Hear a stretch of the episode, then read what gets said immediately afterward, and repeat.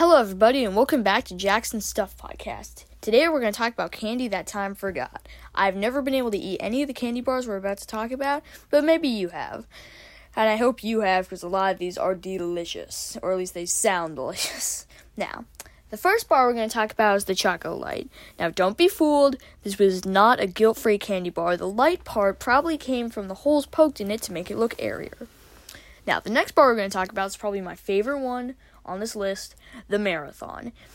The, Mars made this funny looking, awesome tasting bar in 1973. It featured 8 inches of braided caramel covered in milk chocolate. And at that length, it was longer than most candy bars on the market. But sadly, it wasn't popular enough, so they ended up dis- discontinuing it in 1981. Now, next one we're going to talk about is the chicken dinner. This is a weird candy bar. Uh, this is one of the ones that doesn't really sound delicious. But uh, the Sperry Candy Company created the chicken dinner bar in the early 20s, and no, it did not taste like chicken. Um, it was it was like supposed to be associated with the saying "a chicken in every pot," but I don't really like get that. But whatever. Anyways, the instead the bar instead of being like chicken flavored. It was a chocolate flavored flavored caramel rolled in nuts, similar to today's nut roll. The candy was phased out in the 60s. Honestly, I'm surprised it lasted 40 years. Now, um, the Forever Yours bar, which uh, it actually still kind of lives on to this day. I'll talk about that in a minute.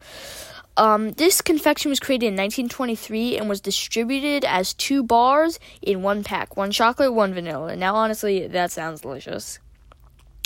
But in 1936, the vanilla bar, which was covered in dark chocolate, uh, left the pack and struck out on its own as the Forever Yours bar. It was discontinued in 1979, but came back 10 years later as the Milk- Milky Way Dark Bar, and in 2000 it was renamed the Milky Way Midnight. So, yeah, maybe you've actually had that bar before and you just never realized it. Now, uh, next is this one just sounds amazing. I don't even have to read it but the Nestle Triple Decker. This bar was discontinued in the early 70s, probably because it was too expensive to produce. This bar had three layers of chocolate white, dark, and milk. Fans say that the bitter, creamy, sweet combo was unparalleled. Now, honestly, I'd wish I'd ever eaten this. Um, there are a few, more than a few, online message boards that do still swap me- recipes for homemade versions. I've not ever like, I well, I've never, I've tried making the bar before it turned out horrible. Anyways, uh, next is the Bit-O chocolate. Well, the Bit-O chalk, really, actually. Um, this bar, you may have seen or heard of its more successful brother, the Bit-O honey. This, the letter candy was almond flavored nougat bar, but it's still being produced 80 years later by the Schutter-Johnson Candy Company created it. Well, after the Schutter Candy Company created it. Uh, the Bit-O chocolate didn't last so long. Uh, by all accounts, it was molar ripping. uh, the bar was only slightly better than its unwanted twin, the um, Bite O coconut. yeah, the bar was phased out after a few years on the market. I'm not surprised. Um, next is um the Fat Emma. Um, you probably knew this if you're into candy, but in Minneapolis in the 20s, nougat was a big business.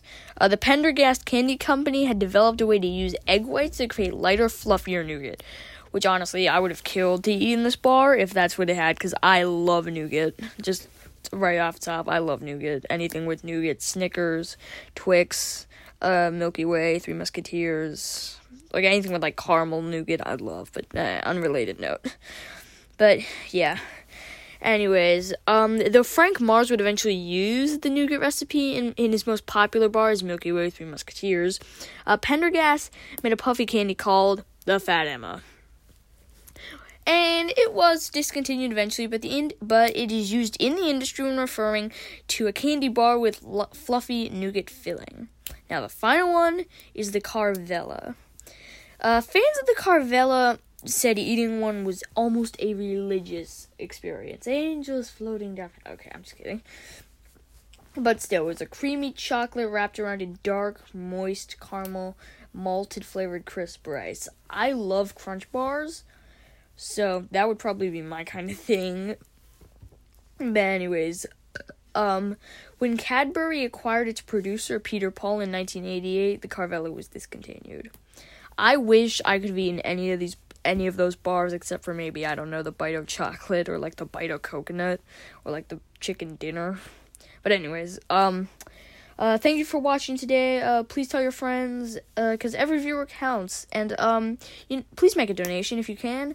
And uh, I guess I'll see you next time. Bye bye.